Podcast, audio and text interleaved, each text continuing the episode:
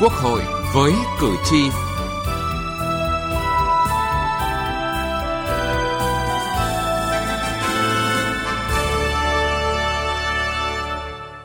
Thưa quý vị và các bạn, một thực tế đáng buồn, đáng lo ngại đó là xâm hại trẻ em, nhất là xâm hại tình dục vẫn diễn biến phức tạp khó lường. Xâm hại trẻ em diễn ra ở nhiều nơi, nông thôn, thành thị, vùng sâu vùng xa và đối tượng xâm hại rất đa dạng. Đang nói, những môi trường tưởng chừng an toàn nhất đối với các em đó là gia đình và cơ sở giáo dục. Các em vẫn không được bảo vệ an toàn. Trẻ em là đối tượng cần được bảo vệ và quan tâm đặc biệt, nhất là việc xây dựng một quy trình tố tụng đặc biệt để bảo vệ tốt hơn quyền lợi chính đáng của các em. Đây là vấn đề được tập trung thảo luận phân tích nhiều chiều trong các cuộc hội thảo do đoàn giám sát của Quốc hội về việc thực hiện chính sách pháp luật về phòng chống xâm hại trẻ em tổ chức trong những ngày vừa qua. Nội dung này được chúng tôi đề cập trong chương trình Quốc hội với cử tri ngày hôm nay.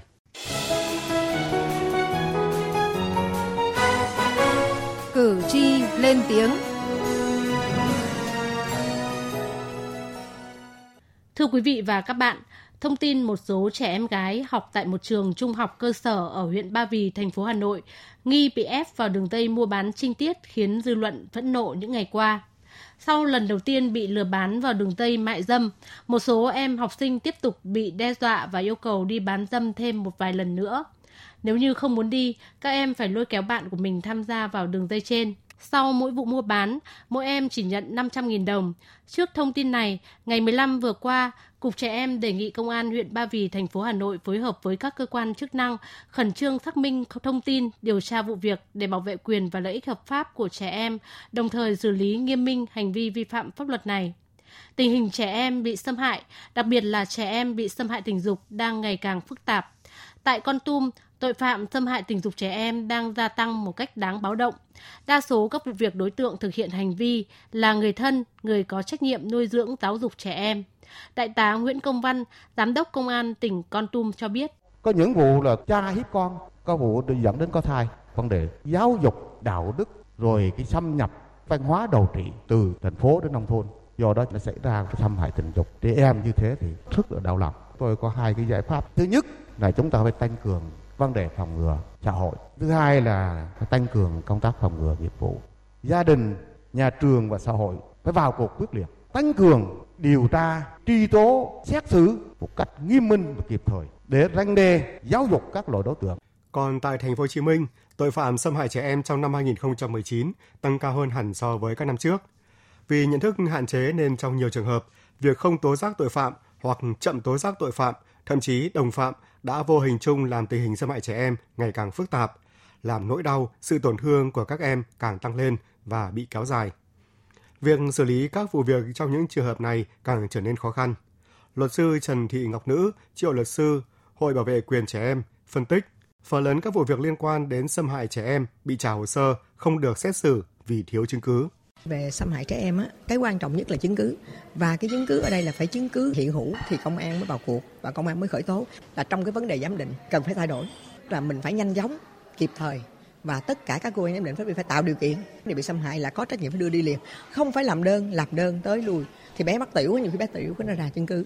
Tức là khi bé trẻ mà bị xâm hại như vậy một tuổi hai tuổi ba tuổi cho dù bé dưới 13 tuổi đi nữa dắt lên cơ quan liền giám định liền. Sau đó rồi mới làm thủ tục sau nhưng bây giờ đến tới tố tụng thì biểu chị chỉ phải làm đơn nhiều khi á chúng tôi gặp khó khăn tự nhiên khi về lấy khai xanh bé rồi một lát về lấy sổ này về lấy sổ kia theo đại tá Nguyễn Đức Dũng Phó Giám đốc Công an tỉnh Quảng Nam thì việc giải quyết các vụ xâm hại trẻ em nhiều khi khó, cũng bởi nhận thức giữa các cơ quan tiến hành tố tụng còn khác nhau. Công tác phối hợp giữa cơ quan tố tụng cũng đã chưa tốt, dẫn đến cái vấn đề mà giải quyết nhiều vụ việc bức xúc trong dư luận. Cái nữa là bây giờ hỏi là có cái uh, có sự đồng thuận trong cơ quan tố tụng thì báo cáo các anh nhận thức pháp luật mỗi ngày cũng khác nhau cơ quan điều tra bảo có tội viện kiểm sát không chưa đủ yếu tố không phê chuẩn để kéo dài dân khiếu kiện thì lại khiếu kiện với công an sự nhận thức khác nhau không chỉ do trình độ hiểu biết của mỗi cá nhân mà còn bởi pháp luật đang có những khoảng trống lớn. Luật sư Nguyễn Thế Truyền, đoàn luật sư thành phố Hà Nội cho rằng lỗ hổng về pháp luật đang hiện diện như một bước cản lớn. Tội dâm ô nó đã quy khá rõ rồi, còn cái chi tiết cụ thể cho từng hành vi một thì đang bị lệ thuộc rất nhiều vào cái ý chí chủ quan của cả người tiến hành tố tụng cũng như của cái người và chủ thể phạm tội. Tội dâm ô tức là một người có cái hành vi tác động lên để nhằm thỏa mãn dục tính mà lại không phải là để mong muốn giao cấu. Ngay trong bản thân điều luật nó đang quy định rằng phải là cái suy nghĩ, cái ý thức chủ quan của người phạm tội. Thưa quý vị và các bạn, quy định pháp luật chưa có hoặc có nhưng chưa cụ thể, gây khó cho quá trình chấp hành và thực thi pháp luật. Còn kẻ phạm tội thì vẫn nhởn nhơ hoặc chỉ bị phạt ở mức chưa đủ sức gian đe. Điều này đã làm cho nỗi đau của những nạn nhân là trẻ em, của nạn xâm hại càng lớn hơn. Việc bảo vệ trẻ em trước nạn xâm hại vì thế vẫn còn mờ nhạt, mong manh. Trẻ em là đối tượng cần được quan tâm và bảo vệ đặc biệt. Đòi hỏi này không chỉ trong việc làm cụ thể của từng gia đình, của xã hội, của các cơ quan quản lý nhà nước mà cần được nhìn nhận ở góc độ pháp luật nhằm bảo vệ trẻ em kịp thời và hiệu quả hơn. Từ nghị trường đến cuộc sống. Thưa quý vị và các bạn, theo thống kê của Bộ Công an, năm 2019 có hơn 2.000 vụ xâm hại trẻ em được phát hiện với 1.729 em bị xâm hại. Trong đó, số vụ án xâm hại tình dục trẻ em chiếm hơn 84% tổng số vụ xâm hại trẻ em. Số vụ án hình sự xâm hại trẻ em do tòa án xét xử và số trẻ em bị xâm hại có xu hướng gia tăng với nhiều hình thức, thủ đoạn mới và mức độ nghiêm trọng ngày càng tăng. So với những loại tội phạm khác, việc xử lý tội phạm xâm hại trẻ em thường có khó khăn vướng mắc trong phát hiện, thu thập chứng cứ, giám định, chứng minh tội phạm. Đó là việc thiếu dấu vết, chứng cứ và khó khăn trong xác định đối tượng có hành vi xâm hại. Ông Tạ Văn Hạ, Ủy viên Thường trực Ủy ban Văn hóa, Giáo dục, Thanh niên Thiếu niên và Nhi đồng của Quốc hội cho rằng tội phạm ví dụ như là tội phạm mà à, hiếp dâm này, thế rồi là cái tội phạm dâm ô này, thì cái dấu vết để lại là nó không không được lâu mà bản chất là thực tế là trong gia đình ấy, là nó có những cái chuyện là gì sau khi mà các em bị xâm hại một là phát hiện chậm cái thứ hai nữa là gì là có cái chuyện là à, các cái gia đình là người ta ngại sợ mang tiếng sợ ảnh hưởng cho nên là không dám tố cáo Trong nhiều trường hợp, trẻ em chưa đủ nhận thức để có thể nhận biết đâu là hành vi xâm hại tình dục. Nhiều trẻ bị khủng hoảng tâm lý, trầm cảm nặng sau khi bị xâm hại, nên không thể trình báo với cơ quan chức năng hoặc khai báo không thống nhất. Một số trường hợp vụ việc xảy ra trong môi trường kín đáo, không có nhân chứng và hầu như không thu thập được chứng cứ, đặc biệt là các vụ dâm ô trẻ em. Bên cạnh đó, trong quá trình điều tra, truy tố, xét xử, nếu không được đối xử một cách tế nhị, khéo léo, thì chính hoạt động tố tụng có thể gây thêm tổn thương cho trẻ em bị xâm hại. Thực tiễn điều tra truy tố xét xử các vụ xâm hại trẻ em xảy ra trong thời gian qua cho thấy, mặc dù cơ quan chức năng vào cuộc xử lý, nhưng việc điều tra truy tố xét xử nhiều vụ việc vẫn khiến dư luận xã hội bức xúc. Nguyên nhân được chỉ ra là bởi kẽ hở trong quy trình tố tụng hình sự cũng như thực tiễn triển khai thực hiện chính sách pháp luật về phòng chống xâm hại trẻ em đã bộc lộ những bất cập hạn chế. Điều 22 Luật Giám định Tư pháp quy định, khi phát hiện hành vi xâm hại hoặc dấu hiệu của hành vi bị xâm hại thì người nhà, người thân của nạn nhân phải tiến hành báo cáo sự việc với cơ quan công an và trong thời hạn 7 ngày, cơ quan công an sẽ ra quyết định có trưng cầu giám định hay không. Và rõ ràng, 7 ngày là khoảng thời gian khá dài. Bà Nguyễn Thị Thanh Hải, trưởng ban dân nguyện, Ủy ban Thường vụ Quốc hội phân tích. Theo quy định của luật hiện hành, khi phát hiện hành vi xâm hại hoặc dấu hiệu của hành vi bị xâm hại thì người thân nạn nhân đến trình báo công an và trong thời hạn 7 ngày thì cơ quan công an sẽ ra quyết định có trưng cầu giám định hay không. Quy định thời hạn là 7 ngày thì là quá dài.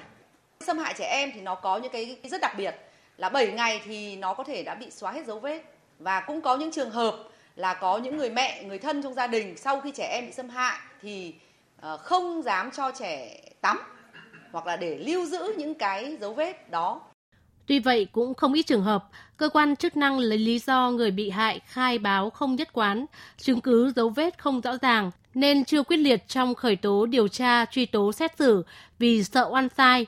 Vì thế, ông Nguyễn Quang Dũng, đại biểu Quốc hội tỉnh Quảng Nam đề nghị người ta cần đưa đến cái cơ quan giám định thì giám định cho nó kịp thời, chứ không mình thủ tục trình báo công an là từ khi trình báo xong đến cái lúc mà cơ quan điều tra là ra quyết định trưng cầu là nó chậm. Trên thực tế nó không phải tất cả đều như thế. Ở đây chỉ có một cái việc là cơ quan tố tụng là phải, cũng phải làm hết trách nhiệm của mình, cố gắng làm cho nhanh.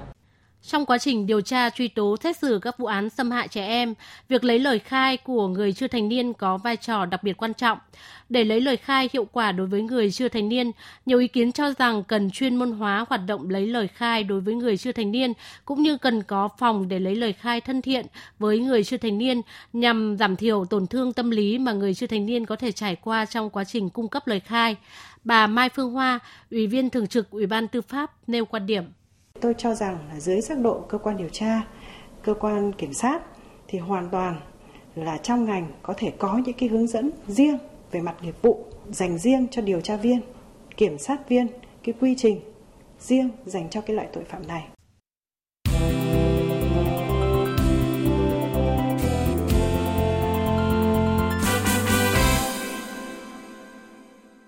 Thưa quý vị và các bạn, hoàn thiện pháp luật để bảo vệ trẻ em tốt hơn trước nạn xâm hại vẫn là yêu cầu lớn đặt ra.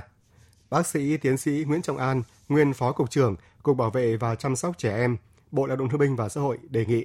Rất là cần thiết và sớm bổ sung các quy định của pháp luật như là các cái định nghĩa về hành vi dâm ô rồi bạo lực tình dục rồi hiếp dâm cưỡng dâm giao cấu sớm phải bổ sung ngay những cái quy định đó theo cái chuẩn mực quốc tế thứ hai là đồng thời là ta phải cần thiết nâng cái độ tuổi quy định của trẻ em theo khuyến cáo của uh, của của của công ước quốc tế quyền trẻ em là trẻ em là người dưới 18 tuổi để mà nhằm không bị bỏ sót một cái số lượng đối tượng gần 5 triệu trẻ em chưa thành niên mà hiện nay ta quy định theo luật Việt Nam là dưới 16 tuổi cho nên có một cái khoảng trống, một cái khoảng này nó rất dễ là một cái lỗ hổng.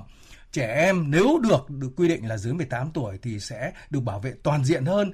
Nhìn nhận vấn đề ở góc độ nạn xâm hại tình dục với trẻ em nam, luật sư Trịnh Thanh Bình, đoàn luật sư thành phố Hà Nội phân tích. Đối với trẻ em nữ thì có thể là cái hậu quả được coi là tình tiết tăng nặng khi mà nữ bị xâm hại, đó là cái hậu quả là mang thai thì đương nhiên là sẽ tăng nặng cái trách nhiệm hình sự đối với cái người thực hiện hành vi. Tuy nhiên đối với trẻ em nam thì cái hậu quả đấy không xảy ra. Nhưng thực ra những tổn thương về tinh thần cũng như là sự phát triển về thể chất, về định hướng về giới tính sau này cũng rất là nghiêm trọng đối với sự phát triển của trẻ em nam. và vì vậy tôi cho rằng là những cái chế tài đối với uh, xử lý trong việc xâm hại uh, tình dục đối với trẻ em nam cũng cần phải uh, nâng lên và uh, cần phải đưa ra những cái hình phạt nghiêm khắc hơn đủ sức để răn đe và phòng ngừa cái loại tội phạm này. Nhìn nhận nguy cơ xâm hại trẻ em trên môi trường mạng, ông Đặng Hoa Nam, Cục trưởng Cục Trẻ Em, Bộ Lao động Thương binh và Xã hội đề nghị. Kể cả trong quy định pháp lý cũng như trong thực tế, chúng ta phải rất cụ thể cái quy trình hỗ trợ và can thiệp các cái nguy cơ trẻ em bị xâm hại hoặc đang bị xâm hại trên môi trường mạng giống như là các quy định của nghị định 56 đối với các trường hợp trẻ em bị xâm hại ở trong đời thực từ phối hợp từ chuyển tuyến các dịch vụ từ phối hợp và hỗ trợ trong việc xác minh điều tra xử lý để làm sao chúng ta tăng cường cái tính phòng ngừa và can thiệp ngay từ khi có nguy cơ. Cái này, kinh nghiệm của các quốc gia rất là nhiều. Ví dụ, ở Anh Quốc thì người ta có hẳn một đơn vị bảo vệ trẻ em trên môi trường mạng từ 10 năm nay chuyên về bảo vệ trẻ em trên môi trường mạng, từ cái khâu phát hiện những cái sản phẩm xấu độc, từ những cái hành vi dụ dỗ, vân vân. Thì đấy là một cái, chúng tôi cho rằng là cái quy trình hỗ trợ can thiệp này rất quan trọng. Hiện nay các văn bản hướng dẫn việc áp dụng một số quy định của Bộ luật hình sự liên quan đến quá trình tố tụng xét xử vụ án xâm hại trẻ em, chủ yếu mới chỉ quy định trách nhiệm của các ngành hoặc quy định chung về việc xử lý thủ tục tố tụng đối với người dưới 18 tuổi. Những vấn đề liên quan đến trẻ em chỉ là một phần nhỏ trong đó. Chính vì vậy, có ý kiến đề nghị cần có văn bản hướng dẫn quy định điều tra đặc biệt, giám định đặc biệt đối với các vụ xâm hại trẻ em. Đặc biệt, với đối tượng trẻ em có những đặc thù về tâm sinh lý, cần tiếp tục hoàn thiện quy trình điều tra, truy tố xét xử thân thiện, đảm bảo nguyên tắc, lợi ích tốt nhất của trẻ em phải là mối quan tâm hàng đầu. Nghị trường bốn phương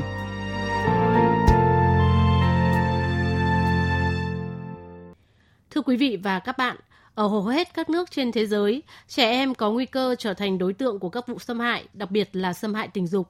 Trong khi đó, trẻ em lại không thể tự bảo vệ được mình và càng không đủ can đảm để tố cáo hành vi đồi bại vì nhiều lý do, lo sợ, đe dọa hoặc không ai tin lời tố cáo.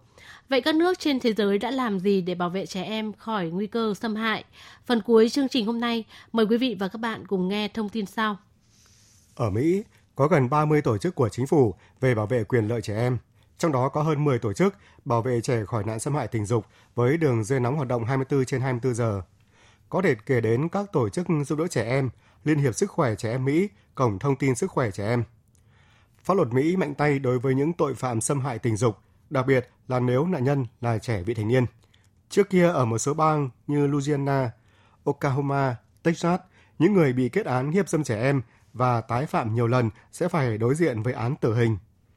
Ngoài hình phạt tiền và phạt tù, người bị kết án còn phải chịu sự giám sát thường xuyên của cơ quan quản lý địa phương. Thông tin về những người có tiền án cũng được công khai trên các trang mạng của chính quyền địa phương cho người dân tiện tra cứu. Pháp luật Mỹ chia tội phạm xâm hại tình dục làm 4 cấp độ. Cấp độ 1, hiếp dâm trẻ em dưới 13 tuổi, hoặc từ đủ 13 tuổi tới dưới 16 tuổi, và người phạm tội là giáo viên của trẻ sẽ bị phạt tù tới trung thân. Người phạm tội phải đeo thiết bị giám sát GPS suốt đời. Cấp độ thứ hai là dâm ô trẻ em dưới 13 tuổi, hoặc từ đủ 13 tới dưới 16 tuổi. Khung hình phạt cao nhất cho tội này là 15 năm tù. Người phạm tội cũng phải đeo thiết bị giám sát GPS.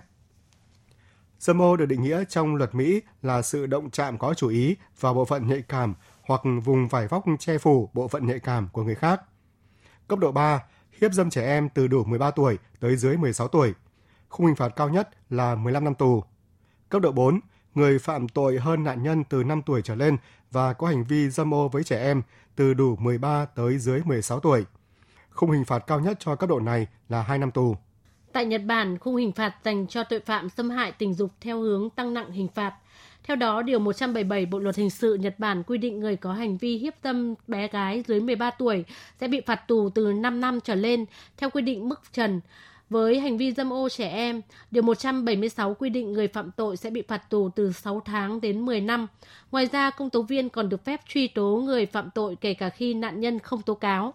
Còn tại Anh, trẻ em và gia đình của trẻ em bị xâm hại được khuyến khích liên hệ ngay lập tức với các tổ chức bảo vệ quyền lợi trẻ em như Hiệp hội Quốc gia dành cho trẻ em bị xâm hại, Cộng đồng bảo vệ trẻ em quốc gia để được trợ giúp, tránh xảy ra tình trạng giấu giếm hoặc bao che cho kẻ xâm hại.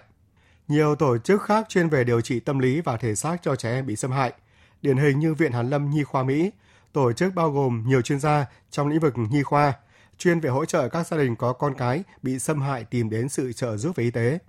Ngoài trẻ em và gia đình, đối tượng lạm dụng tình dục trẻ em hoặc có ý định lạm dụng tình dục trẻ em cũng được quan tâm hỗ trợ để ngăn chặn hành vi phạm tội. Ở Anh thì tổ chức Stop It Now cung cấp đường dây nóng dành cho người có ý nghĩ tình dục đối với trẻ em, có ý định lạm dụng tình dục trẻ em, thường xem hình ảnh đồi trụy hoặc đã từng lạm dụng tình dục trẻ em. Đường dây này đảm bảo tính tuyệt mật đối với người cần sự hỗ trợ. Thưa quý vị và các bạn, những thông tin về bảo vệ trẻ em khỏi nạn xâm hại tình dục ở một số quốc gia cũng đã kết thúc chương trình Quốc hội với cử tri ngày hôm nay.